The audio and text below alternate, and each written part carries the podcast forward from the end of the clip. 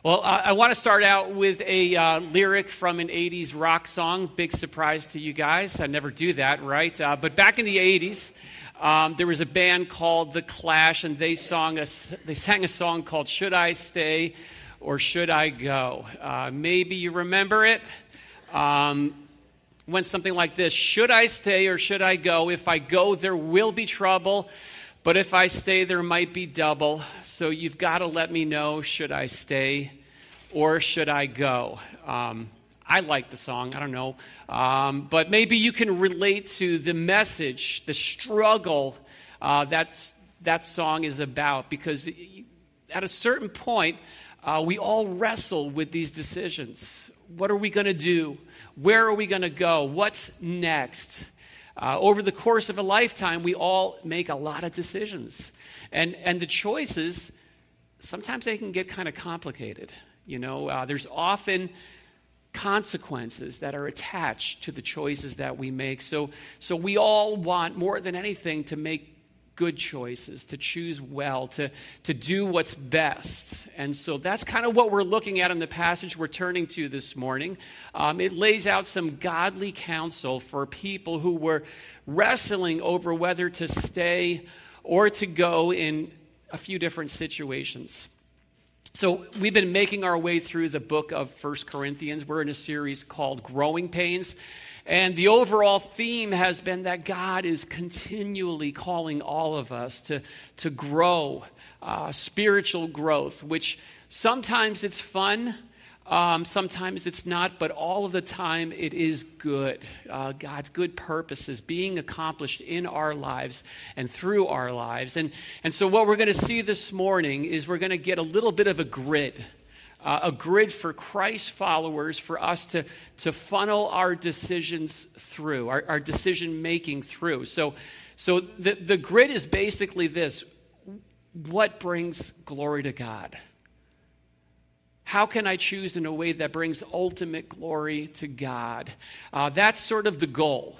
That's the goal that the mature Christian life sets up. Not, not what's easy, uh, not what benefits me most, but what honors and glorifies God.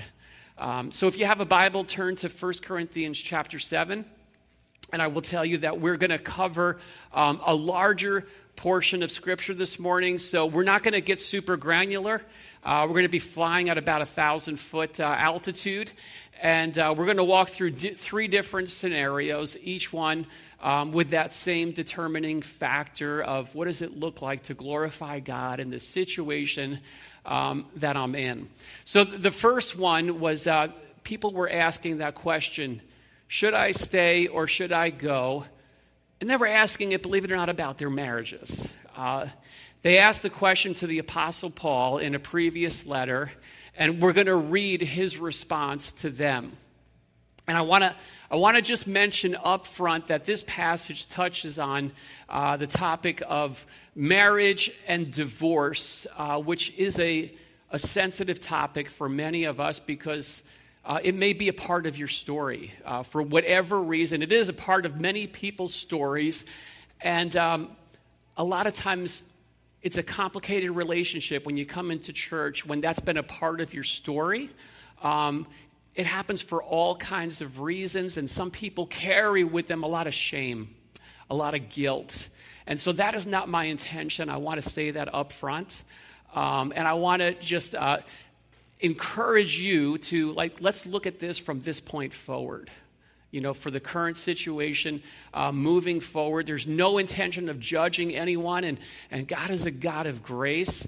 And so let's just look at what God's word says and uh, we're going to read 1 Corinthians chapter 7. And uh, this is verses 10 and 11. It says, To the married I give this charge, not I, but the Lord. The wife should not separate from her husband, but if she does, she should remain unmarried or else be reconciled to her husband. And the husband should not divorce his wife. Okay, I'll stop there. Uh, these instructions are directed to Christian marriages where both spouses are Christ followers, they're believers. And, and it, kind of reminds us of the reality that even Christian marriages will not be exempt from marital challenges, from relationship challenges. You see, that question that they were asking, should I stay with my spouse, that wasn't some kind of hypothetical. They, they wanted to know hey, can you tell me, is there an opt out clause? Because I might be interested in, in taking that. Uh, maybe, maybe you've been there yourself. You know, marriage, um, I think it's the best thing around when it's going well. Uh, but the reality is, it doesn't go well all the time. That's just the reality. Anytime you put two imperfect people together living under the same roof for a long enough period of time, there is going to be problems. Conflict is going to be a reality. And, and just because we follow Christ and have Christ at the center of our marriage, that doesn't exempt that. Um, you know, outside of my own relationship with the Lord, being, being married to Diane is by far and away the very best thing that has ever happened to me in my life. I think the, the life we share together, the family we've made together, it's brought more joy and more meaning in my life than I ever dreamed uh, would be possible.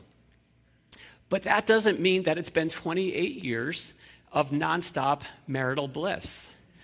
Ask my wife, and she will tell you. even, even though we, we try to set Christ at the center and, and we love each other dearly, we don't necessarily like each other all the time. And that's just kind of life. I will say most of the time we do, but there's also times when we don't get each other. And there's times when we've been frustrated with each other, when we've hurt each other, uh, because marriage, by definition, is the union of two imperfect people. And by design, that will make an imperfect marriage. Um, and, and there will be times in every marriage when your spouse is going to seem more like a, more, more like a combatant than a companion. It's just going to happen. And, and when that stress builds up and the resentment sets in, it doesn't take a whole lot for anyone to just start wondering is there a back door to this thing? Uh, we can get there. As a matter of fact, that might be where some of you are right now. And, and sometimes there's just no quick solutions in sight. And, what it takes to make a marriage work is going to be a major investment of time and of energy and of patience. And sometimes that's going to have to happen without the promise that those efforts are going to be reciprocated on the other end. And when it gets to that point, you're not going to have to look far to find people who will speak into your life and say something like this If you're not happy, if it's not working for you, then the choice is obvious get out. And that's, that's when we need to hear the clear voice of the Lord telling you to stay, to, to stay put, to stay where you are. And so let me read verse 10 again that the wife should not separate from her husband, and the husband should not divorce his wife. See, if, if you're a believer, the, the default assumption is just that divorce is just not an option. There, there's a lot of things that can be done to improve a relationship, and, and divorce is just going to be that, that button that we're not going to push. Now, I, have, I can say that, but I need to clarify that. I don't want you to hear what I'm not saying. Um, so if you're in a situation where it's dangerous, if you're in an abusive situation, don't stay physically where you are. Get out. Get to a safe place. Get to a place where you can get help, and then you can assess is this marriage able to move forward? Um, you know, the, the Lord's teaching on marriage and divorce does spell out legitimate exceptions uh, where the vows have been violated and divorce is an option. We actually looked at those uh, we went through the Gospel of Mark last year. Um, the message is on our website. It's called Lord of the Rings, and you can, you can find that on our website if you want to hear a, a more uh, laid out um, uh, teaching on that. Uh, but aside from those legitimate exceptions, there are also just plenty of excuses that we can come up with um, to get out. Like, we're just not compatible, right? You've heard me say this before compatibility is a myth. We are all compatible with just about everyone some of the time, and none of us are compatible with anyone all of the time. So, so God's standard is to stay. Stay with your spouse. And there may be some of you this morning who you just need to hear that. You need to resolve that issue before you leave this building uh, this morning. This is what it looks like to honor God in the situation you're in. Instead of, instead of making it about you and your spouse, how about what if you were to just make it about you and the Lord? Right? That, that marriage is simply the setting in which you are walking out your walk with the Lord, and your spouse is the person that you are just expressing it towards. But what you do happens regardless of how your spouse, how, how your spouse responds or whether he or she responds. Um, tell you what I've learned from marriage is that marriage is a fertile ground for spiritual growth if we're willing to let it happen. The, the idea is that, that God will use marriage to grow us up in ways that we need to grow up. Um, and, and that happens because there is nothing quite like the proximity of a spouse who you are living under the same roof with, uh, who knows you better than everybody else, who, who, who understands, you know, you can't kind of just put up a front and, and put on your best smile and everything. You are who you really are. And, and that just has a way of surfacing all the stuff in our lives, those areas that need to grow.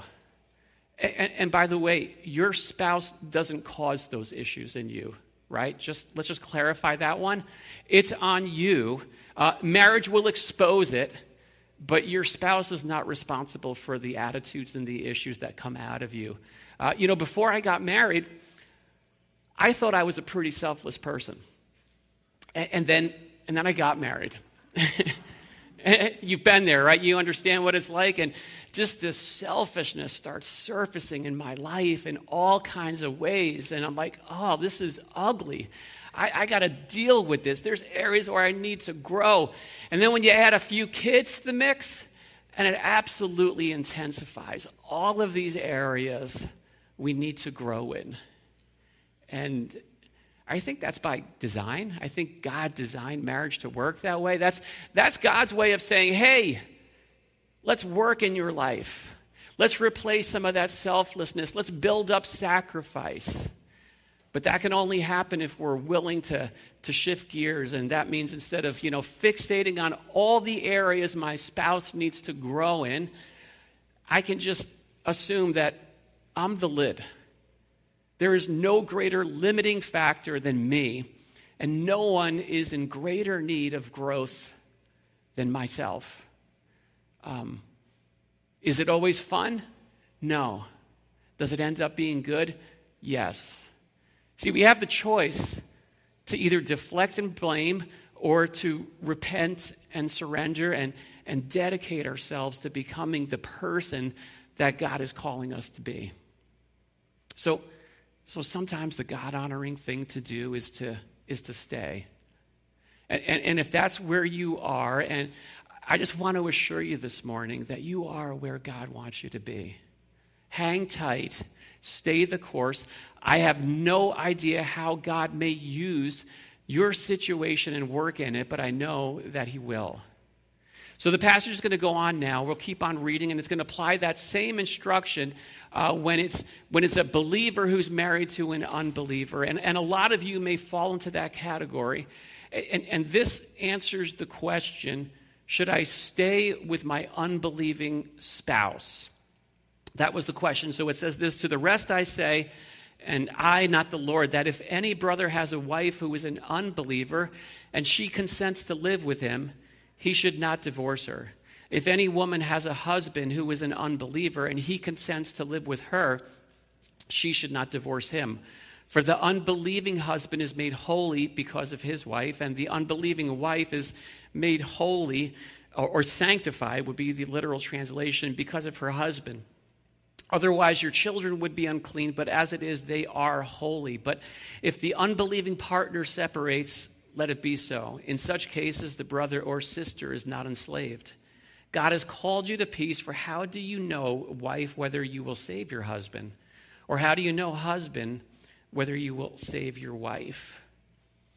So, if we unpack that, again, we realize that marriage by itself is hard enough, but then when you add in the fact that you and your spouse are not on the same page spiritually, that can add a level of challenge, um, a, a huge level of challenge, because you know if you're following Christ, Jesus isn't just this small little compartment that you kind of pull out on a Sunday morning, right? And just take out and then put back in, right? Jesus is, he's the primary factor that bleeds into every area of life and impacts it all. So, so the things that you do or the things that you don't do, the values you hold to, the way you raise kids, all of that gets packed into and, and it gets directed by our walk with the Lord. And so the question here is doesn't it just maybe just make sense to just maybe hit the reset button and start over, maybe with someone who, who has Christ in common with me, right?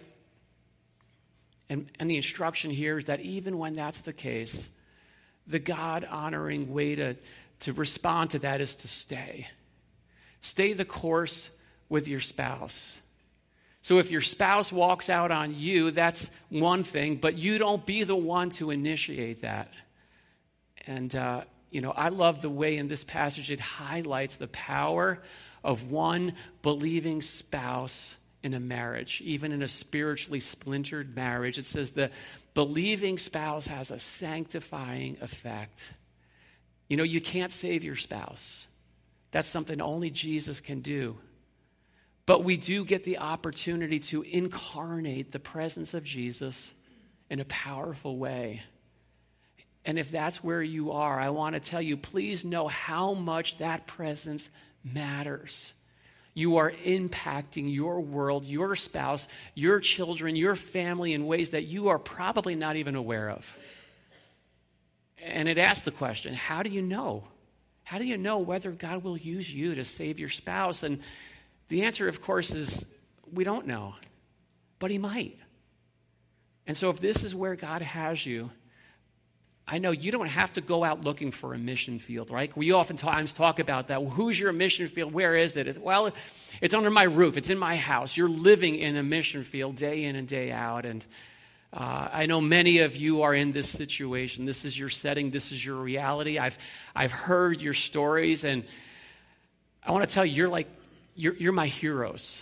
You really are. You, you're just showing amazing, an amazing strength. You're settled into this is the place where God has called me, and I'm just open. I'm surrendered to how God wants to use me in the setting I'm in.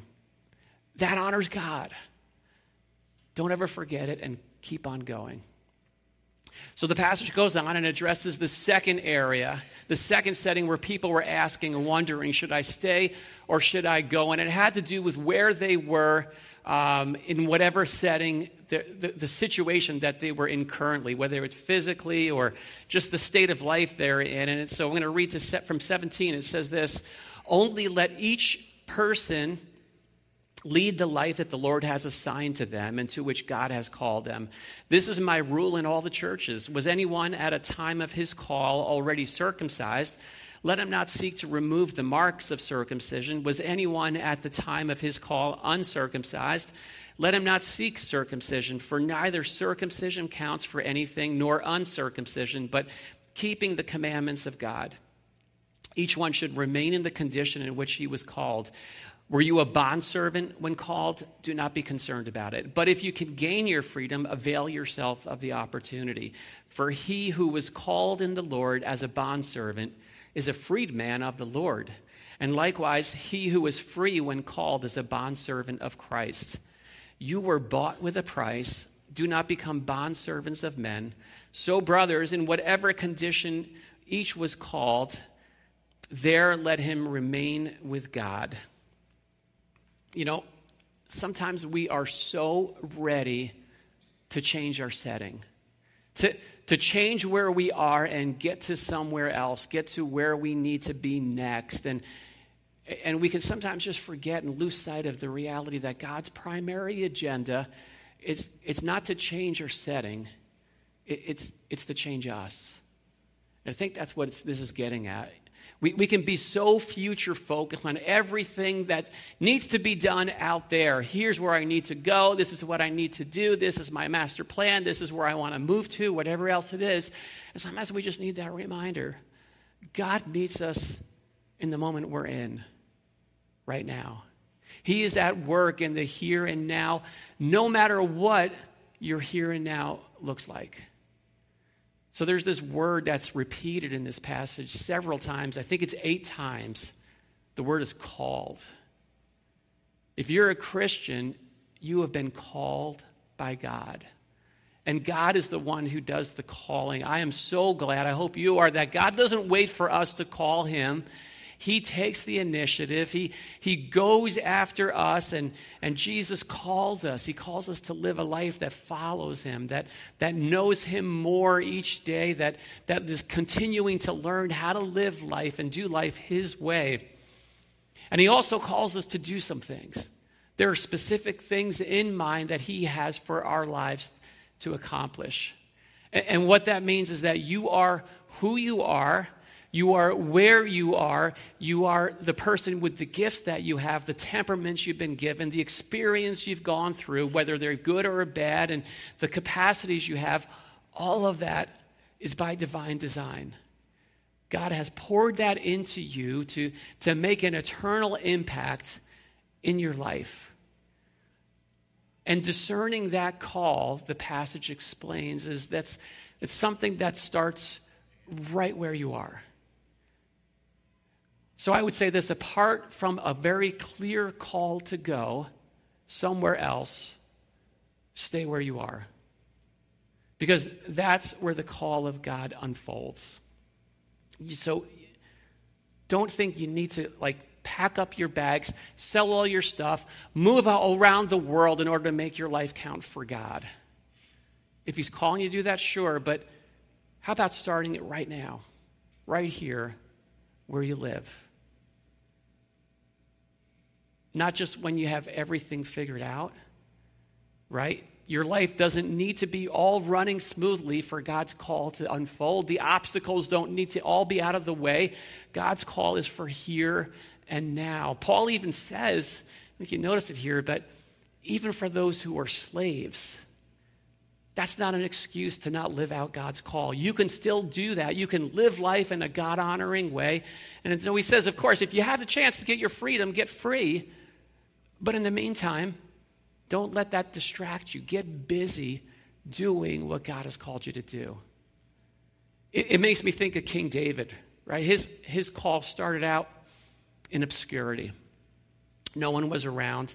He didn't strategic plan his way to the throne. He, he went out to a field all alone, watched over some sheep, and it was there he learned how to trust God by fighting off bears and lions.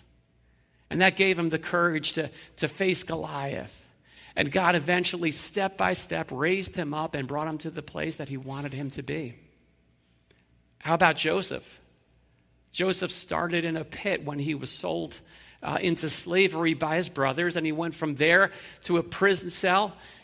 Instead of being bitter and angry, he just looked for those opportunities to do what he could do, could carry out God's call. And that eventually led him to, to the exact place where God had in mind for him to be. See, that's, that's the way God works. And so the challenge is what if maybe we spent less time trying to change our surroundings, those things outside of us, and, and, and, and getting somewhere else, and just, just we just focus on ourselves and say, hey, what does it look like to honor God right here, right now? Ask God, show me, what do you want me to do? Who is a person that you want me to bless? What needs are around me that you have me to meet?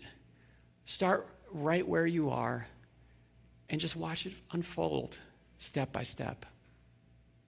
So there's one final category that addresses um, in, in this passage engaged couples. And, and they were wrestling over the question of should they break off their engagement, stay single, or go ahead and, and get married. And um, I'm going to read this passage and we'll unpack it together. Uh, and it's, it's a little bit of a longer passage, so just, um, just hang with me and uh, we'll read it. It says this Now, concerning the betrothed, I have no command from the Lord, but I give my judgment as one who, by the Lord's mercy, is trustworthy.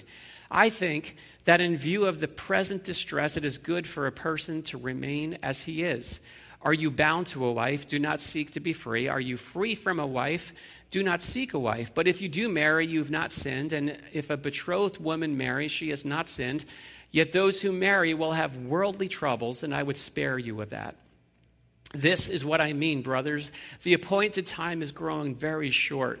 So from now on, let those who have wives live as though they had none, and those who mourn as though they were not mourning, and those who rejoice as though they were not rejoicing, and those who buy as though they had no goods, and those who deal with the world as though they had no dealings with it. For the present form of this world is passing away.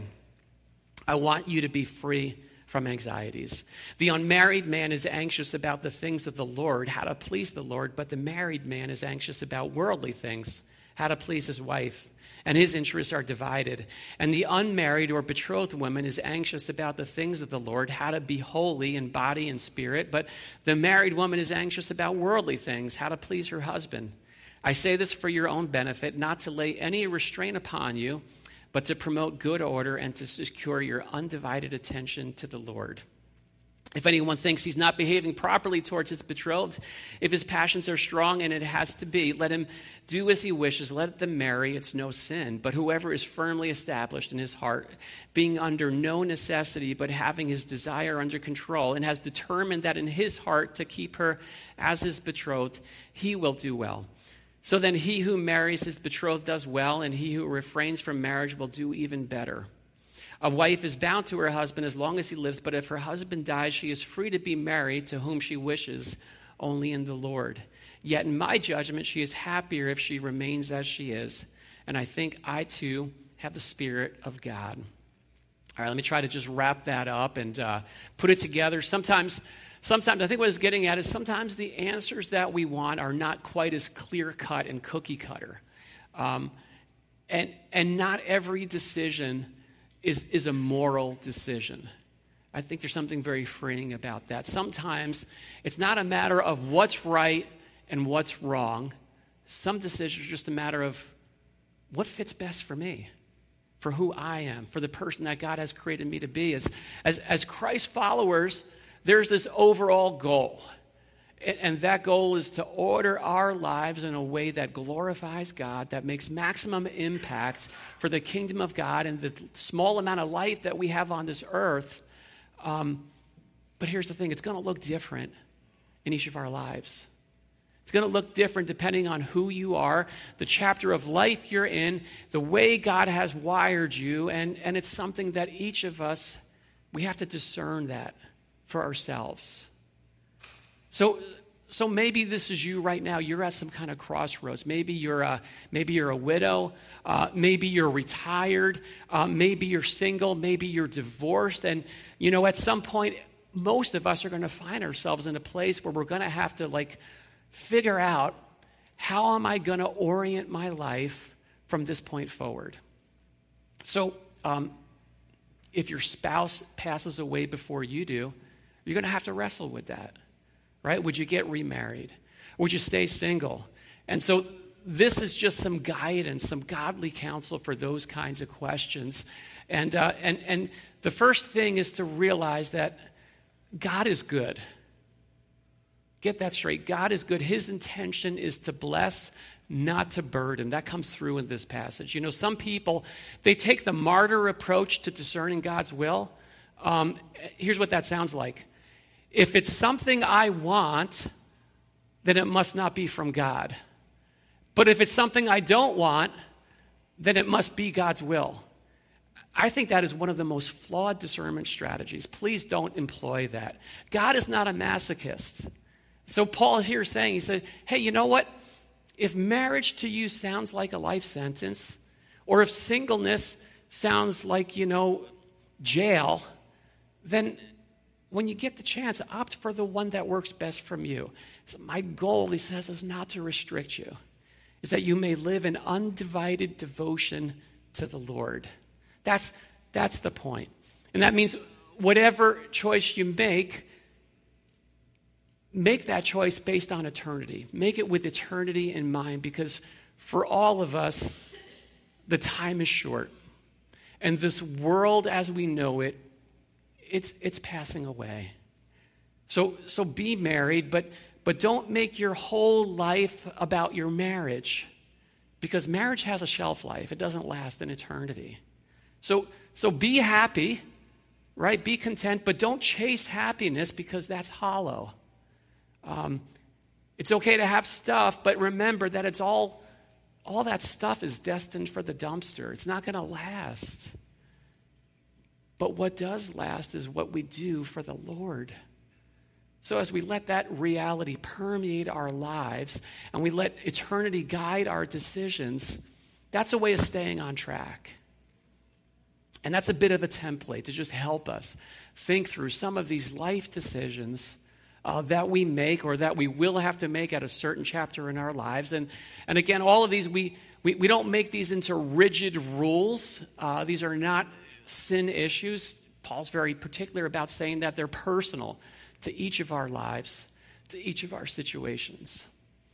And so let me wrap it up. When, when Washington, D.C., uh, when they released their emergency plan uh, for what residents should do in the event of an emergency, their plan was summarized in two words stay put.